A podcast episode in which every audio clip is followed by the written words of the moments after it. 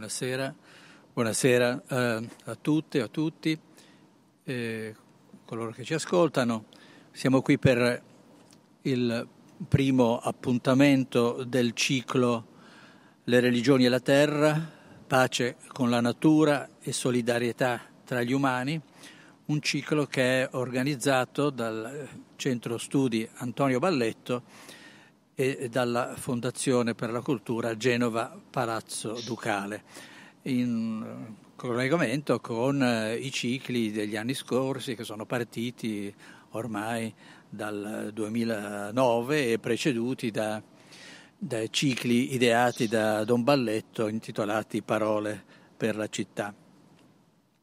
Il ciclo di quest'anno affronta eh, un tema, meglio due, due, temi collegati fra di loro che in qualche modo si, pos, si potrebbero ricollegare al titolo del, dell'enciclica di Papa Giovanni XXIII, Pacem in Terris, eh, diciamo, integrato dal, eh, dalla dicitura Pacem in Terris e Pacem cum terra, eh, perché questi due momenti della pace tra gli uomini, tra gli esseri umani, e eh, la pace con la natura è un, eh, sono un, un, incontro di temi che è particolarmente sentito e urgente oggi. Il legame tra la pace eh, nel mondo, pace sociale, pace politica e eh, la un rapporto diverso con la natura. Sono temi che si legano fra di loro e mh, abbiamo trovato collegati fra di loro eh, proprio eh, nelle due eh, encicliche, le ultime encicliche di Papa Francesco. Questo mh, Papa che è attento a queste mh, tematiche e che ha eh, richiamato eh, l'attenzione attenzione alla questione della fraternità universale, dell'unica umanità che eh, al di là delle differenze tra eh, le religioni, le classi sociali e eh, le nazionalità e gli stati, un, un'unica umanità che è chiamata a prendersi cura eh, solidale di tutti e della propria casa comune eh, come si esprime appunto Francesco, la terra in cui l'umanità vive. Eh, la cosa naturalmente è interessante particolarmente perché eh, si, si, si, è sentito dire, si è detto spesso, si è scritto che eh, la tradizione ebraico-cristiana è stata una tradizione da cui è scaturito un atteggiamento con la natura di tipo strumentale, eh, in cui la natura è stata vista come una risorsa da, a disposizione del, che Dio ha messo a disposizione dell'uomo per poter essere usata eh, liberamente ai suoi fini. Eh, la prospettiva di queste encicliche invece mostra i limiti di questa disponibilità umana rispetto alla natura. E porta con sé questo discorso portato avanti da uh, Francesco mh, una prospettiva diversa, una prospettiva diversa, apre una prospettiva diversa rispetto alla natura e anche rispetto al rapporto tra uh, gli uomini, un rapporto di unità, di unità profonda pur nella differenza che c'è tra la, la società umana, la vita umana e la vita delle altre creature eh, sulla Terra e oltre la Terra, nel, nel cosmo in generale. Ehm, il ciclo affronterà però non solo naturalmente la prospettiva cristiana vista all'inizio da, eh, attraverso testi cattolici o, o esperienze della Chiesa cattolica, anzitutto, e poi vedrà anche un'esperienza di tipo protestante nell'ultima, nell'ultima conferenza, e, mm, però un, uno scopo di questo ciclo è anche di mettere a confronto con esperienze, tradizioni diverse di altre religioni, non solo quella ebraica che ho già richiamato prima, ma anche eh, quella induista e eh, quella buddista che presentano un, fin dall'inizio un approccio diverso rispetto a quello ebraico e cristiano e quindi sono particolarmente interessanti per vedere eh, come ci si può mh, orientare rispetto alla natura in un, in un modo più unitario, eh, più interno in qualche modo all'origine della natura stessa. Eh, sono domande queste che però travalicano le religioni, anche chi non, è, non appartiene alle, a nessuna di queste tradizioni religiose, eh, ma semplicemente si ritiene portatore di una cultura umana, umanistica o comunque è interessato a farsi una cultura di questo tipo, eh, necessariamente si fa eh, queste domande che emergono all'interno delle tradizioni religiose o della tradizione filosofica, eh, cioè come possiamo, dobbiamo rapportarci con la natura interna ed esterna a noi, che, che porta con sé anche aspetti negativi come quelli della, della violenza, sia interpersonale sia eh, con la natura sia anche verso noi stessi, come condividere in termini concreti l'umanità che ci lega, quali sono le vie per realizzare questa comunità umana. E come rispondere alle minacce della distruzione, alla distruzione dell'ambiente umano e eh, sociale, ma anche eh, eh, ecologico su scala globale e poi come contrastare, richiamiamo qui, le tendenze al rifiuto, all'indifferenza all'ostilità nei confronti degli altri esseri umani come noi che sono in viaggio sulla Terra e, e rispetto ai quali c'è anche un, un, obbligo, un dovere di cura reciproca come anche nei, nei rispetti degli altri esseri naturali. Bene, per introdurre questo ciclo come prima conferenza eh, abbiamo chiamato l'amico eh, Roberto Mancini, eh, dico amico perché abbiamo un rapporto eh, molti, che risale a molti anni fa sul piano eh, filosofico, sul piano anche dell'impegno culturale. Eh, Roberto Mancini è professore ordinario di filosofia teoretica all'Università di Macerata, ma eh, dove insegna filosofia a tutto campo anzitutto e poi insegna anche filosofia dello sviluppo sostenibile, ha insegnato, ha tenuto corsi anche così di un'economia alternativa. Ehm, ed è direttore della sezione di filosofia del Dipartimento di Studi Umanistici e, mh, mm, ricordo in particolare che ha ricevuto il premio Zamenhof Voci della Pace. Zamenhof era un ebreo polacco vissuto al fine 800 e inizio del Novecento eh, che mh, mm, ha dato un, un grande contributo al, al, alla questione della pace tra eh, i popoli e le culture, inventando e cercando di diffondere, eh, come sapete, il, una, una lingua universale, eh? una lingua universale che può essere eh,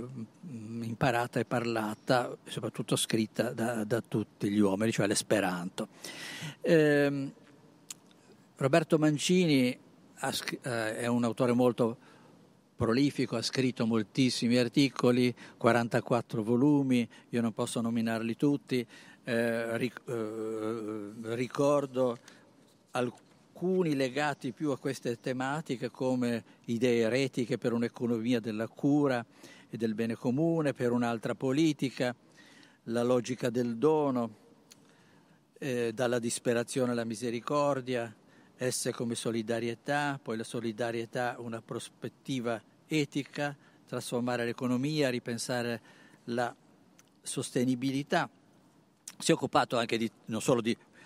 non nomino i libri strettamente eh, filosofici sui quali ci siamo confrontati e ci siamo eh, conosciuti. Eh, ultimamente eh, ricordo eh, il libro Filosofia della salvezza eh, uscito nel 2020, poi un, un, altro libro, Utopia, prendersi cura del futuro, sempre del 2020, un, li, un libretto su Gandhi, Trasformazione non violenta della società, che anticipa un libro che eh, esce adesso, insomma esce adesso, eh, intitolato Gandhi, al di là del principio di potere.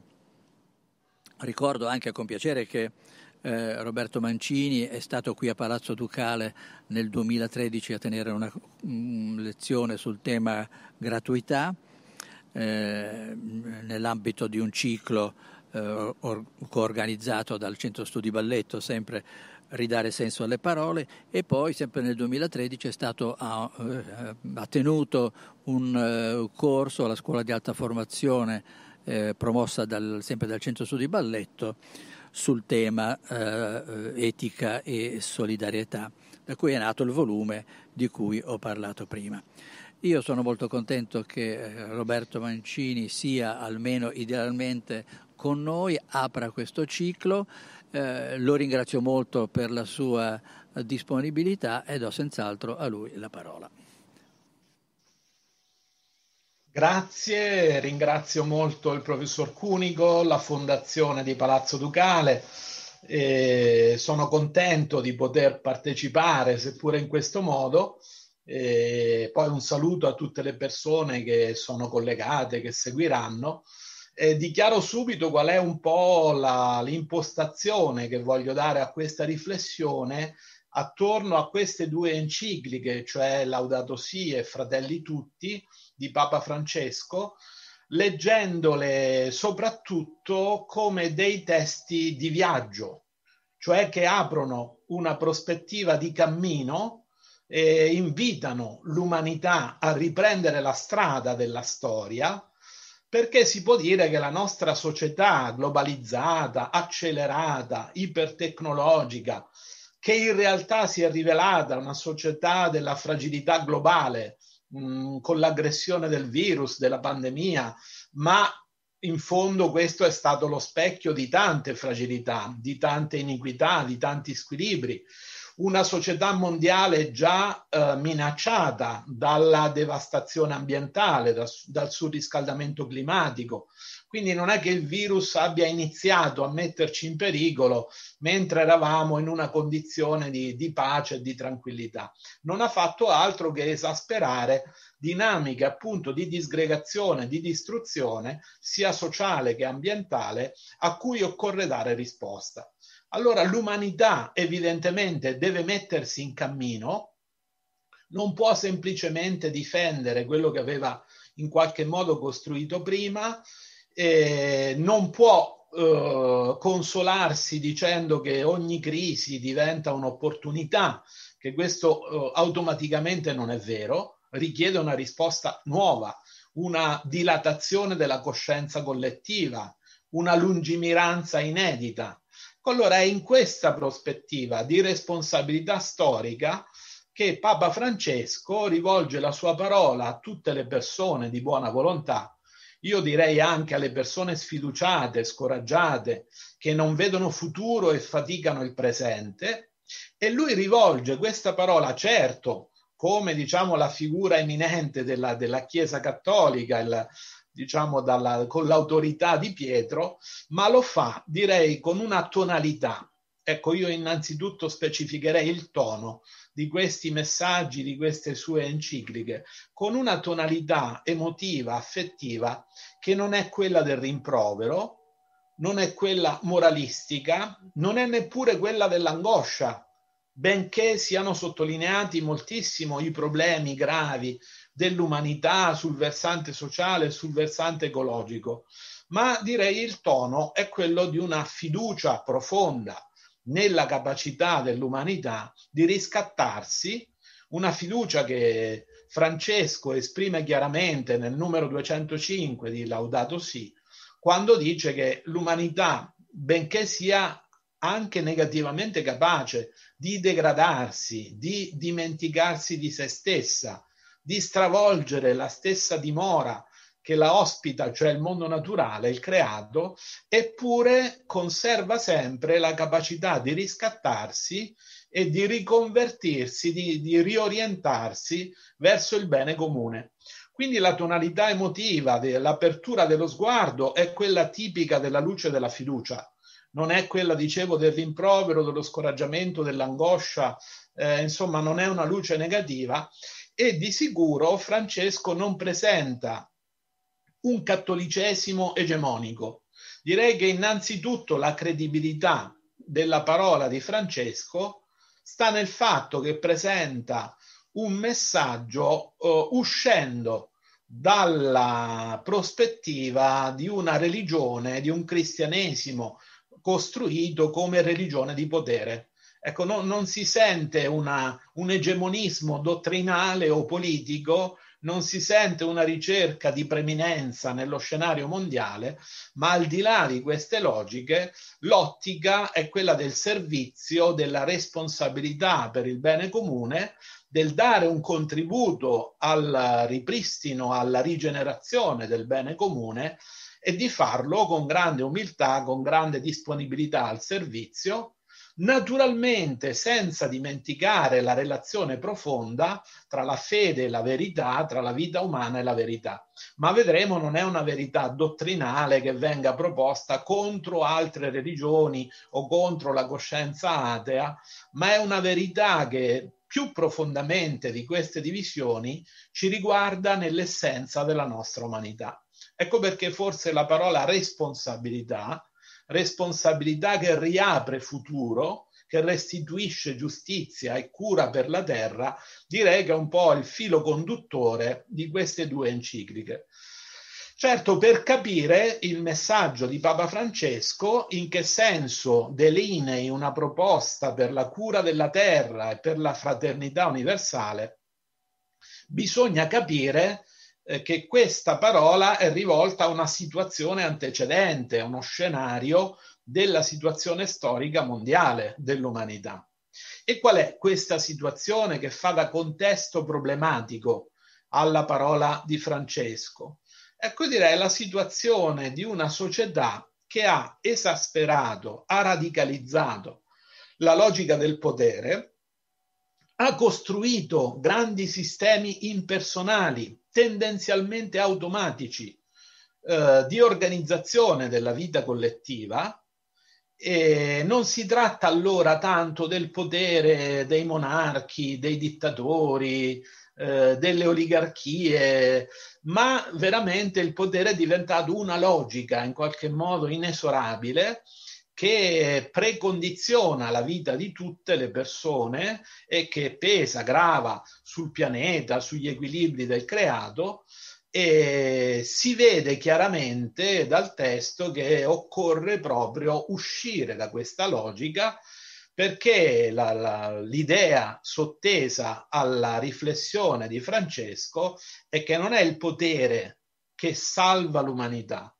ma solo quell'amore che è capace di diventare, oltre che sentimento, affetto, passione, è capace di diventare amore etico, amore politico, eh, cura e responsabilità per il bene comune. È la forza, l'ispirazione, la luce della condizione umana. Detto con una formula, scegliere l'amore politico, l'amore ecologico, l'amore che genera comunione in tutte le relazioni, piuttosto che insistere ad affidarsi alla logica del potere, che si è rivelata una logica distruttiva.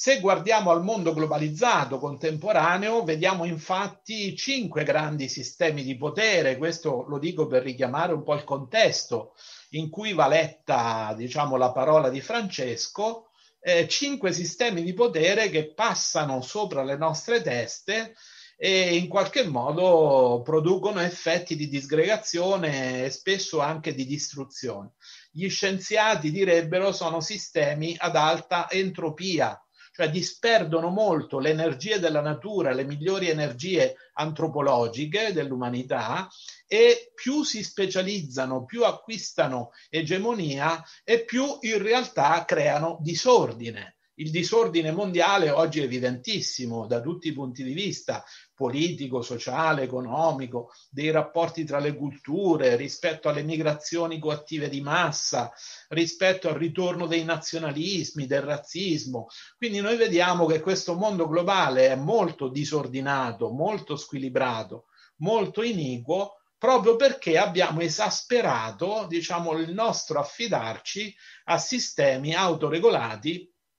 dove il potere non è qualcosa che unisce, non è qualcosa che libera, non è qualcosa che salva. Ecco, dicevo cinque sistemi. Il primo, l'economia finanziarizzata, con i mercati che decidono della vita dei popoli il secondo la, la buona tecnologia che però alla fine diventa eh, un sistema di potere globale che si può chiamare tecnocrazia anche qui difficile da governare, che produce un'accelerazione delle nostre vite al di là di quello che noi vorremmo o potremmo scegliere responsabilmente. Poi la, il sistema mondiale dei media, che è ormai oltre la verità, parla di post-verità che produce una rappresentazione inattendibile della realtà, poi la rete delle burocrazie e infine il sistema aggressivo, militare, competitivo della geopolitica dove le potenze maggiori del mondo non lavorano per il bene comune, ma al solito si muovono secondo l'ottica del nazionalismo espansionista. Ecco, un mondo di questo tipo riduce le persone a strumenti, a risorse umane se va bene, altrimenti a scarti. Il tema della critica della cultura dello scarto è ricorrente nel pensiero di Papa Francesco e eh, questo stesso sistema distrugge la natura, non ha alcuna cura eh, di questa nostra casa comune. Ecco, allora è come se la, il pensiero di fondo, la logica di fondo sottesa a questo modo di organizzare la società eh, fosse una sorta di nichilismo produttivo produttivo perché moltiplica l'esercizio delle tecnologie, della produzione di capitali, di merci, punta sempre all'aumento dei consumi, quindi sembra freneticamente produttivo, ma nella sostanza è nichilistico come tipo di orientamento perché mostra di non credere ad alcun valore reale, non mostra di non credere al tessuto delle relazioni interumane e dell'umanità con la natura. Allora, rispetto a questo, Papa Francesco deponendo i toni della condanna moralistica, propone un'alternativa che sia una strada percorribile. Ecco perché dicevo si tratta di testi che possiamo intendere come testi di viaggio, eh, che possono essere compresi con l'esperienza del mettersi in cammino. E in questo modo sono testi che mi pare siano anche capaci di evitare quell'effetto, diciamo, di ovvietà che a volte fanno le encicliche o per esempio le costituzioni democratiche o la Carta delle Nazioni Unite, quando in modo convergente ci ricordano il bene dell'umanità, il senso del rispetto etico per le persone, per la natura, cioè ci richiamano a valori, a criteri che in realtà sono antichi, sono risaputi, che tutti noi conosciamo e che pure però sono distanti dalla pratica reale dalla politica, dall'economia, dalla tecnologia, perché poi nella pratica reale, nella vita di tutti i giorni, i criteri che prevalgono sono altri.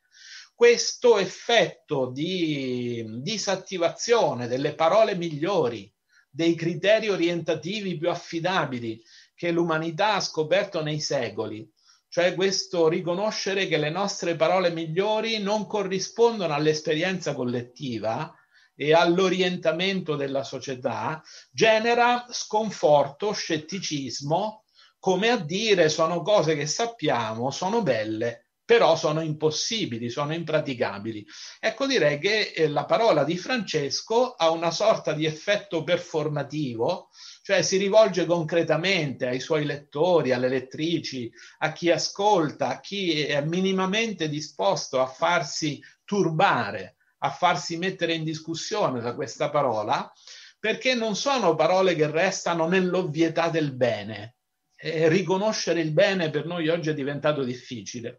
eh, ma introducono dei semi che possono essere coltivati nella vita quotidiana, nei comportamenti concreti e anche ovviamente nelle scelte delle istituzioni. Vedremo perché, con quali condizioni è possibile che questa parola sia una parola che porta frutto. Ecco, inizio anzitutto sottolineando che nella Laudato Si, ecco in ordine cronologico, diciamo partiamo dalla, dalla prima di queste due encicliche, eh, il grande tema è la riscoperta della casa comune. Eh, molti movimenti sociali, associazioni, intellettuali, eh, a seguito di una mobilitazione ecologica, sottolineano di solito la centralità dei beni comuni.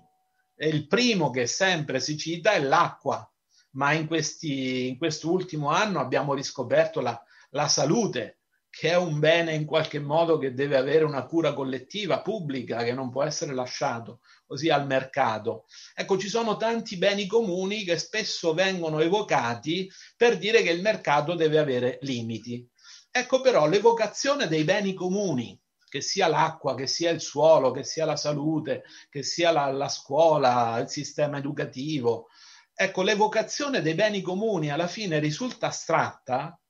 se io non mi chiedo dove sono radicate esistenzialmente le persone a cui mi sto rivolgendo. Perché se ognuno è radicato nel suo micromondo individuale, nella sua capsula, e sente parlare di beni comuni, difficilmente si rende conto sia della loro rilevanza, sia della possibilità di fare qualcosa per tutelarli. Ecco, c'è una condizione preliminare per riconoscere i beni comuni, che è quella di riconoscersi abitanti della casa comune. Cioè noi umani, al di là del nostro delirio individualistico, delle spinte secessioniste di ogni tipo, in cui inseguiamo l'illusione di poterci salvare da soli o spesso anche a scapito degli altri, quindi ignorando clamorosamente una verità elementare della vita che salvezza si dà se c'è una salvezza collettiva. La salvezza è indivisibile, non risponde alle ragioni del mercato, della competizione, del nazionalismo, del razzismo, della presunzione di superiorità di una porzione dell'umanità. La salvezza o è di tutti o non è. E la parola salvezza indica la possibilità di una condizione di vita adeguata alla nostra dignità, dovremmo recuperare questa parola togliendola dall'immaginario hollywoodiano di un lieto fine dove in qualche modo accade una magia che ci risolve tutti i problemi, ma dovremmo iniziare a ripensare, questo è anche il senso del messaggio di Francesco, la salvezza come una responsabilità, almeno in parte umana, una responsabilità del nostro modo di vivere perché invece quando l'umanità si convince, ecco il, il fondo nichilistico disperato della logica prevalente nel nostro mondo, quando si convince che non c'è salvezza, non a caso si mette a costruire con le proprie mani eh, un sistema di autodistruzione. Ed è quello che sta accadendo appunto perché ci siamo affidati a questa logica del potere,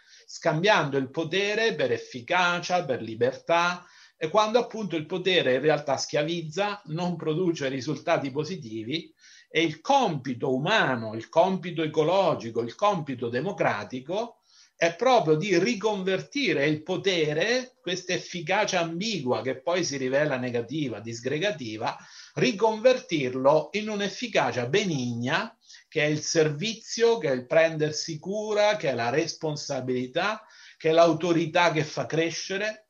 eh, che è la capacità di governo sui problemi e non sulle persone.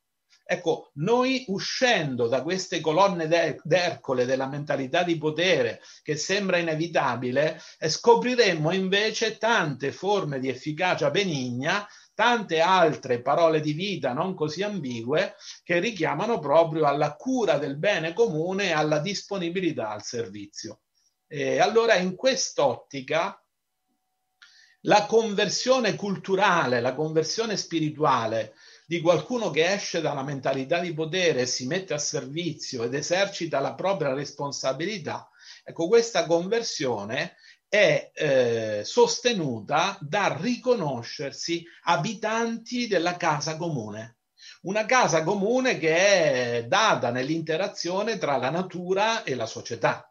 Ecco perché la Laudato Si è anzitutto l'enciclica della riscoperta della casa comune, cioè il senso di appartenere a questo pianeta, eh, di appartenere alla vita che è una relazione universale, la vita è la comunità dei viventi. Quindi sempre di continuo ritorna questa formula nei testi di Papa Francesco, tutto è in relazione.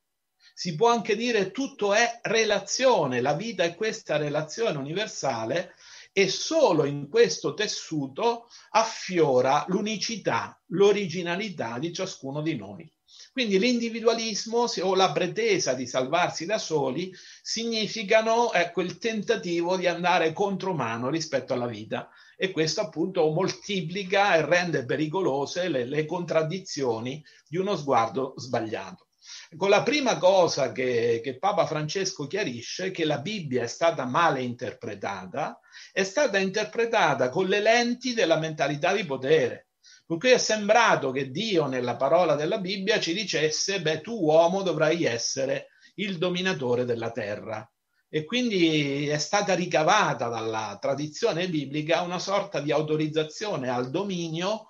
all'arroganza sul resto del creato, cui l'uomo sarebbe la creatura primaria, non in ragione della sua dignità, ma semmai in ragione del potere, della capacità di potenza che può esercitare rispetto a tutte le altre specie viventi. Ecco, in realtà Papa Francesco precisa la Bibbia non ci ha affatto autorizzato a essere dominatori, ma ci ha chiesto di essere custodi del creato. Custodi, cioè la voce, la coscienza, la mano responsabile che deve portare armonia, intensificare l'armonia del creato laddove nel creato nella sua esistenza immediata ci siano contraddizioni, lotte, forme di, di distruzione. Ecco, l'essere umano doveva eh, rappresentare una, un elemento di custodia, di armonizzazione, di responsabilità, non di distruzione. E qui Papa Francesco è chiarissimo nell'origine di questa visione dove lui dice attenzione, la creazione di Dio non è stata un atto di onnipotenza, un atto di potere. Dobbiamo smettere di proiettare l'idea del potere elevandola alla massima potenza sulla, sul mistero di Dio. Ecco, è stata un atto d'amore, non di onnipotenza, ma un atto d'amore. Quindi noi non possiamo che corrispondere se siamo responsabili, se siamo lucidi, a quell'amore originario che ha generato la vita, che ha generato il mondo e ci chiede di imparare a esistere secondo lo stesso orientamento. La conseguenza concreta, dicevo il tono non è né moralistico né astratto, la prima conseguenza che Papa Francesco trae da questa indicazione è che allora noi abbiamo sbagliato il senso e il modo del fare economia. In fondo Francesco restituisce alla parola economia il suo significato originario. Oikos non significa l'appartamento, significa la casa comune. E nomos non è una qualsiasi regola, magari dettata dall'arbitrio, dalla prepotenza o dall'avidità. Nomos vuol dire quella norma, quella legge che viene dalla giustizia. Per cui economia significa radicalmente che la giustizia presiede alla cura, all'organizzazione della casa comune. A confronto di questo senso autentico dell'economia, dice Papa Francesco, la nostra è un'economia che uccide, un'economia distruttiva. E qui vorrei notare che c'è diciamo, uno sviluppo della tradizione, della dottrina sociale della Chiesa che era abituata a condannare frontalmente il socialismo, il comunismo in quanto atei, in quanto oppressivi, ma poi di fronte al, al sistema capitalistico si limitava a condannare gli eccessi, come se insomma a condizioni moderate ecco, il capitalismo fosse eh, o compatibile con, il, con la fede cristiana o addirittura la naturale espressione sul piano economico della fede cristiana. Qui Papa Francesco disambigua questo passaggio cruciale di legittimazione della nostra economia attuale, che è pur sempre la forma globalizzata del capitalismo, non criticandolo per i suoi eccessi, che sarebbe anche tautologico, ovvio, criticare degli eccessi in quanto tali, ma lo critica nel suo principio fondante, cioè in quel primato del capitale sulle persone sul creato che veramente diventa una sorta di ateismo pratico sistematico. È un'economia che uccide. Dunque non va riformata, va superata.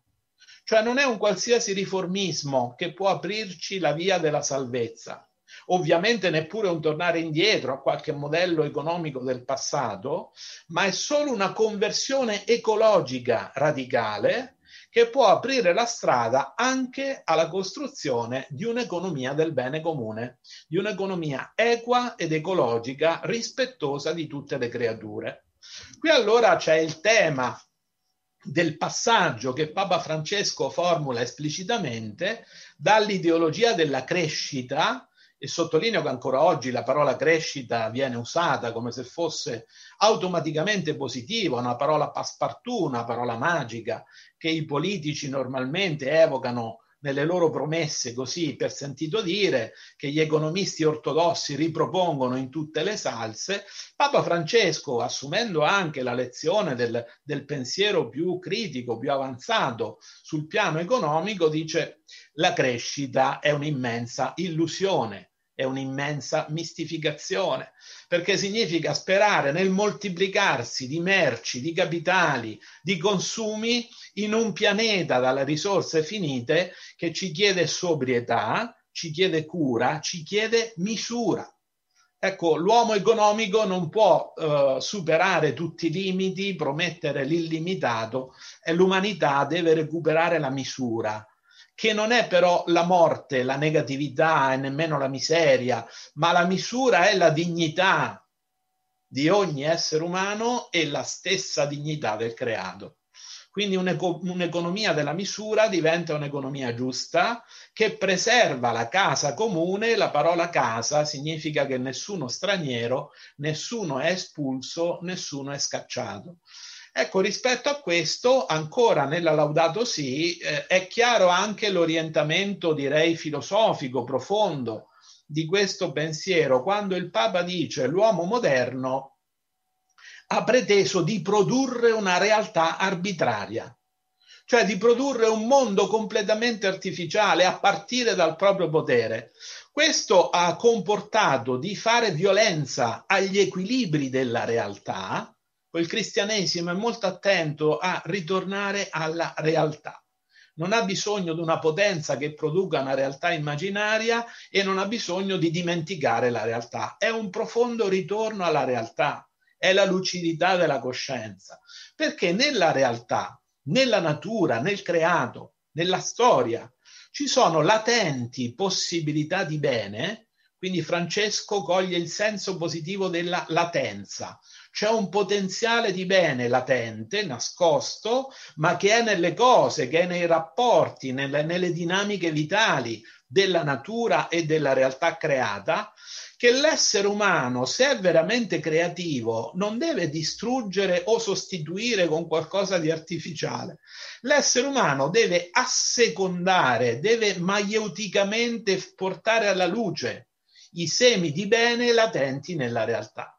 Quindi è veramente la prefigurazione in questa concezione della realtà che va fecondata, che va coltivata, che non va stravolta. Ecco, c'è la prefigurazione di quella conversione dalla logica del potere alla sapienza del prendersi cura. E direi allora che il messaggio fondamentale dell'enciclica Laudato Si è ritrovare che non siamo abbandonati, non siamo esclusi, non siamo isolati nella nostra capsula magari lussuosa o egemonica, ma siamo tutti ospiti, tutti accolti in questa casa comune che però ci chiede di essere custodita, ci chiede di imparare ad abitare la vita, a coabitare il mondo senza distruggerci e senza distruggere nessuno. E poi quest'arte di abitare, come, come voi sapete, è radicata nel, nella radice etimologica della parola etica. L'etica, allora, in questa prospettiva non è solo una somma di regole, o peggio una lista di divieti, l'etica è un modo di abitare la vita imparando a essere creati- creativi e non distruttivi, imparando a partecipare alla comunione, evitando appunto di pretendere di isolarsi o di porsi al di sopra o contro gli altri. La conseguenza nell'enciclica, nell'ultima enciclica Fratelli Tutti, che è un'enciclica diversa perché raccoglie tanti altri testi, messaggi di Francesco stesso, ma il senso dello sviluppo della Laudato Si nell'enciclica Fratelli Tutti è quello di rispecchiare chi sono questi abitanti della casa comune. Allora la prima coordinata è recuperare l'appartenenza, molto più dell'io sono, io competo, io consumo, io penso, e c'è un io appartengo. Io sono un filo nel tessuto della vita, un filo unico, originale, inestimabile, ma posso esserlo solo nel tessuto della vita comune. Quindi il senso dell'appartenenza e della cura per la casa comune. Il passaggio successivo è chi sono questi abitanti. Di qui l'annuncio fratelli tutti, che vuol dire che c'è un legame eh, originario, indistruttibile, un legame di valore per cui l'altro non è mai straniero, l'altro non, non può mai avere semplicemente il ruolo del nemico o del competitore. E Francesco dice il Vangelo è l'annuncio della realizzabilità del sogno di una società fraterna. E lui accenna questo tema della radice di questa fraternità. Alcune teoleghe hanno integrato giustamente, ecco, dovremmo parlare di fraternità e di sororità dell'esperienza degli uomini, dell'esperienza delle donne, ma diciamo l'indicazione di Francesco sulla fraternità ci richiama alla consapevolezza di come ciascuno di noi sia figlio o figlia, dice Francesco, di questa terra che ospita tutti noi. Ecco, attenzione, il Papa non enfatizza il tema del riconoscerci figli e figlie di Dio, la filialità dell'umanità da cui l'origine divina della nostra dignità. Non insiste su questo, cioè non, non propone immediatamente una via teologica, ma apre una via creaturale, cioè il nostro corpo, la nostra vita, il nostro quotidiano, ci dicono che noi siamo figli e figli di questa terra. Cioè la terra non è solo il pianeta, non è solo ambiente, come si direbbe in tedesco, un Welt, il mondo intorno, ma in realtà è madre, è sorella, è, è ciò che innanzitutto in modo accettabile da chiunque, religioso, ateo, agnostico, è ciò che anzitutto ci rende figli, figlie e dunque fratelli, sorelle che devono imparare ad abitare il mondo secondo il criterio di questa comune creaturalità. Ecco una fraternità intesa in senso anzitutto etico che Francesco nella Fratelli Tutti traduce eh, prefigurando il passaggio dal dire gli altri, noi e voi, al dire, dice Francesco, un solo noi.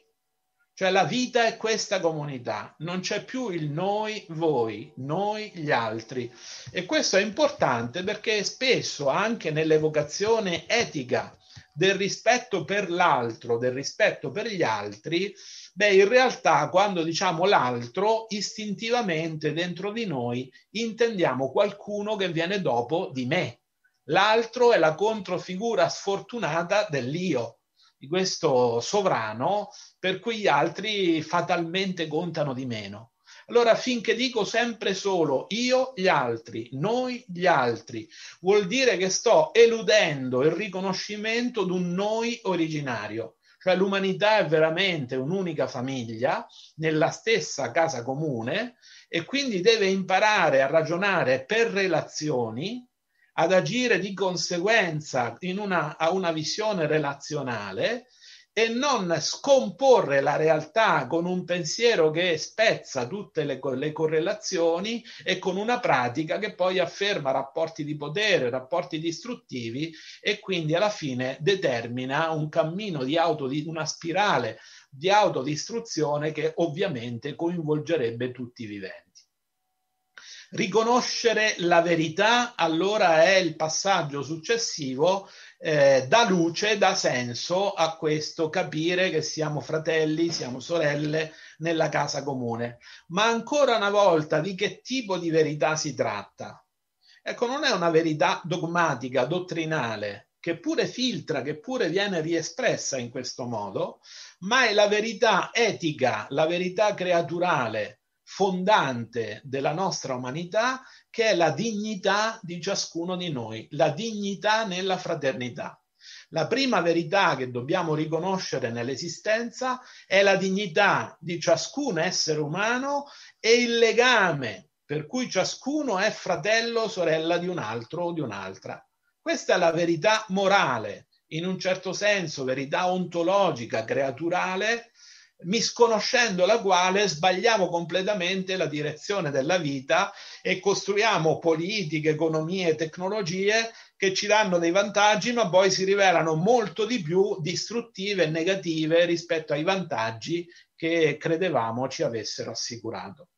Qui c'è un chiaro cristiano, eh, un, chiaro, un, chiaro, richiamo, la, la prima volta che c'è un rivolgersi specificamente ai cristiani, fin qui il discorso di Francesco era rivolto a ogni persona, a ogni membro dell'umanità, ma c'è un richiamo specifico. Ecco, i cristiani non possono pensare di appoggiare politiche di respingimento, di ricadere in atteggiamenti razzisti, cioè non possono sostenere quelle forme di politica che puntano sulla divisione, sull'esclusione, sul privilegio e devono invece riconoscere la verità fondamentale della fraternità universale.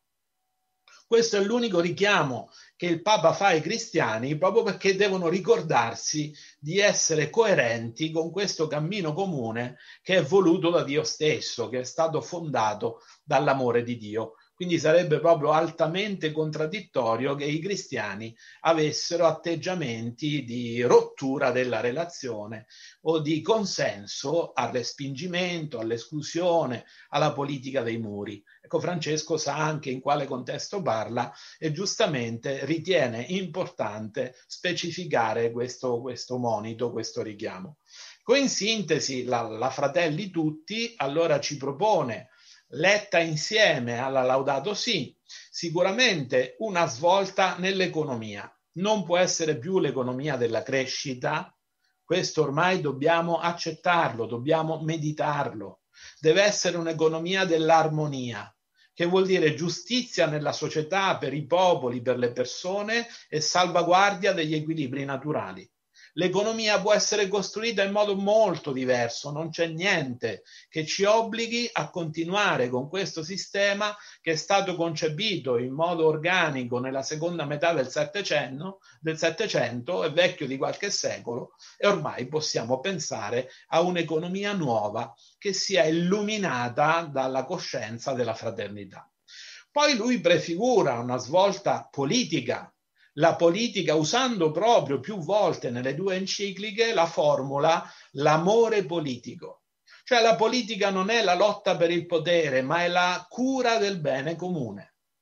Spesso non siamo in presenza di mala politica o di politici interessati a se stessi, ma semplicemente non abbiamo politica perché appunto sempre soltanto una lotta di potere. Rigenerare la politica significa praticare nel, nella vita delle istituzioni, nell'organizzazione del, del governo dei problemi dell'umanità, appunto questa cura del bene comune che riempie di dignità quella parola politica che spesso tutti noi guardiamo con diffidenza proprio perché siamo abituati a leggerla sempre solo come un'eterna lotta per il potere.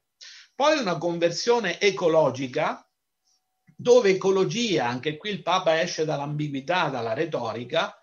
che spesso in qualche modo adombra anche la, la notissima formula di sviluppo sostenibile, ma non si capisce che se sia la solita economia che solo diventa un po' più gentile con la natura, ma continua nello stesso principio del primato del capitale. Ecco, non è tanto lo sviluppo sostenibile o un capitalismo gentile, è una ecologia integrale. Integrale vuol dire la cura dell'armonia nella società, attuando i diritti delle persone e la cura degli equilibri del creato, del, del mondo vivente, della natura che ha un suo valore intrinseco, il Papa lo dice, le creature della natura non sono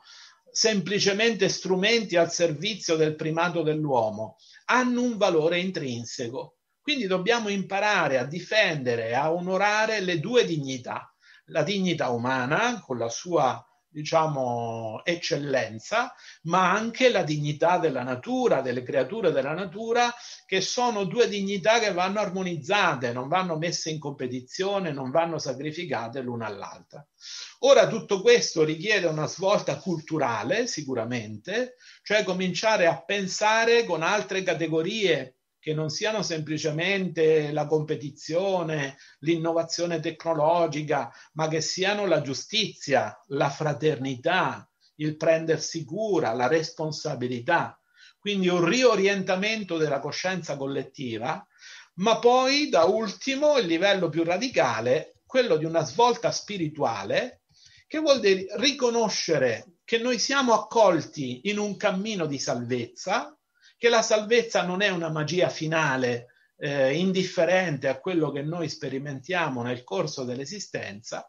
ma che la salvezza inizia come un altro modo di esistere su questa terra, nelle relazioni che abbiamo tra noi con la natura, nella politica, nell'economia, sapendo appunto che c'è una fonte di bene che sorregge il nostro impegno e che non permette che la distruzione abbia l'ultima parola. Quindi una riconversione del cuore dalla disperazione che isola, che spezza le relazioni, alla fiducia profonda nella, nella forza storica della dignità umana e in una verità che non è una spiegazione teorica, ma è un amore profondo che non permette che le creature siano destinate al nulla e alla fine.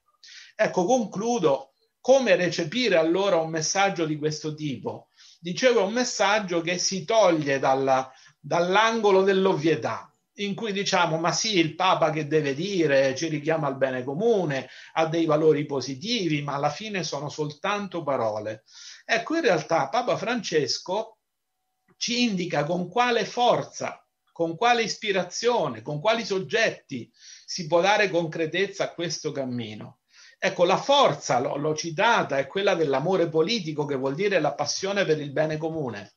eh, assumendola proprio spontaneamente come un modo di esistere, non soltanto come un gesto occasionale. Poi con quale ispirazione? Ecco, quella fiducia divina nell'umanità, che significa anche fiducia nelle possibilità di trasformazione, di risposta al negativo di fronte alle crisi, di fronte alle iniquità della storia. Senza questa fiducia creativa non possiamo mettere mano alle risposte che oggi ci vengono chieste dalle sfide del nostro mondo. Quindi una globalizzazione che ha seminato iniquità, una fragilità di fronte allo sconvolgimento degli equilibri della natura, ecco una desertificazione che non è solo fisica ma anche spirituale. Occorre una fiducia profonda nella nostra dignità, nelle relazioni, nella possibilità di un futuro completamente diverso. Ecco perché il Papa sottolinea l'esigenza di un'alleanza con le nuove generazioni, eh, che non possono essere le prime sacrificate a una società del potere e del capitale che diventa appunto autodistruttiva. Quindi uno sguardo completamente nuovo aperto a un'alleanza tra le generazioni dell'umanità.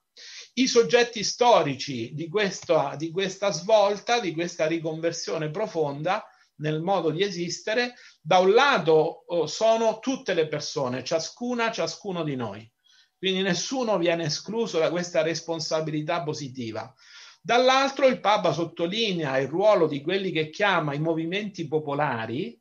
che vuol dire sono quei movimenti sociali, collettivi, comunità che interpretano la vita dei popoli e la riconducono da un perdersi dietro logiche distruttive alla cura del bene comune. Ecco, sono i primi soggetti di una possibilità di giustizia, di pace, di democrazia, di ecologia realizzata eh, che eh, sta dalla parte della sola salvezza che noi possiamo sperare eh, dentro una, una situazione storica come questa. Ecco, in breve, la parola di Francesco ci ricorda che la vita si rinnova sempre. Non è un cammino verso la morte, ma la vita si rigenera, si rinnova sempre. O noi vogliamo isolarci da questo e pensare di difenderci dal tempo che passa con qualche strumento di potere, oppure ci mettiamo nella stessa direzione di cammino della vita che si rinnova, favoriamo questa rigenerazione, collaboriamo con questo e allora riusciamo a costruire una forma di società, una forma di convivenza che si riconcilia col futuro e che permette a tutti i viventi veramente di sentirsi nella casa comune. Questo è il messaggio di Papa Francesco. Ecco, io credo che il cristianesimo, o se si vuole il cattolicesimo, che emerga da questa parola di Francesco, ecco, si caratterizzi innanzitutto perché è una, un tipo di fede che è capace di scuotere l'indifferenza delle persone che sono lontane, ma anche l'autoreferenzialità de, spesso delle istituzioni religiose di ogni tipo di tradizione, di ogni tipo di fede. Spesso le religioni del mondo sembrano lontane dalle urgenze dell'umanità e molti si distaccano semplicemente da qualsiasi fede. Ecco, in realtà questa parola può scuotere gli uni e gli altri, quelli che sono assuefatti a un tradizionalismo religioso passivo, inerte rispetto ai problemi del mondo e quelli che sono diventati indifferenti. Poi è un cristianesimo sicuramente non di potere ma di servizio, quindi rivolto, appassionato alla comunione universale, poi direi una parola che guarda oltre, cioè che preannuncia come in, una, come in un'aurora la filialità universale, nel senso che noi ci riconosciamo figlie e figli di Dio, non solo figli della terra, ma questa è una parola ancora difficile da capire, è difficile aprirsi a questo annuncio, quindi direi che queste encicliche preparano la possibilità di andare ancora più in profondità nel, nel riscoprirci figlie e figli, questa volta rispetto proprio all'amore di Dio, non solo figli e figli della terra, ma appunto questa soglia della fidelità mi pare che annunci la possibilità di comprendere ancora meglio che cos'è la dignità umana, che cos'è questa vocazione a vivere eh, e non a costruire dinamismi di morte. Ecco, su questa via io credo Dio stesso, da vuota idea, può rivelarsi presenza che salva. E, è allora su questa via che possiamo camminare insieme per qualcosa di meglio che non sia la fine, che non sia la morte, che non sia la distruzione del pianeta. Ecco, vi ringrazio per il vostro ascolto. Bene, eh, siamo noi a ringraziare Roberto Mancini per questa um, viva, densa e um, profonda, uh, profondo ripercorrimento delle parole di, di Francesco, del loro significato, la loro attualità e anche il, la via, la direzione che additano verso un futuro che dobbiamo affrontare in comune e con la consapevolezza di, della responsabilità comune eh, che ci tocca, al di là appunto delle divisioni e delle contrapposizioni. Io oh, ringrazio oh, Manci, Roberto Mancini per, questa, eh, per, questo suo prezioso intervento, ringrazio tutti per, eh, che ci ascoltano e ci ascolteranno ancora eh, in questo ciclo. Eh, ricordo brevemente solo le, eh, i, futuri, i, i, prossimi appuntamenti di questo ciclo. Eh, il 3 marzo, sempre alle 18.30, interverrà eh, Rav Benedetto Carucci Viterbi del Collegio Rabbinico Italiano, eh, che parlerà sul tema religiosità ebraica e unità del creato il 10 marzo, mercoledì 10 marzo alle ore 18.30 sempre, Sfamini Hamsananda Aghiri, che è vicepresidente dell'Unione Induista Italiana, eh, parlerà sul tema spiritualità, ahimsa e armonia con la natura in prospettiva induista. Poi il 17 marzo Gianfranco Bonola, storico delle religioni,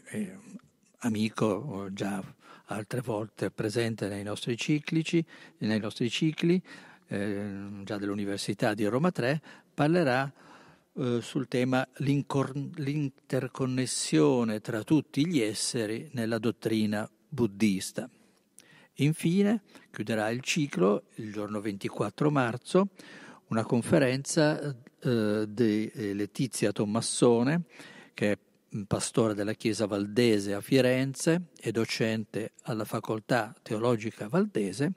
sul tema ecologia, pace e giustizia sociale nell'ottica del cristianesimo evangelico. Ringrazio tutti per l'attenzione e vi do l'appuntamento appunto ai prossimi mercoledì. Grazie a tutti.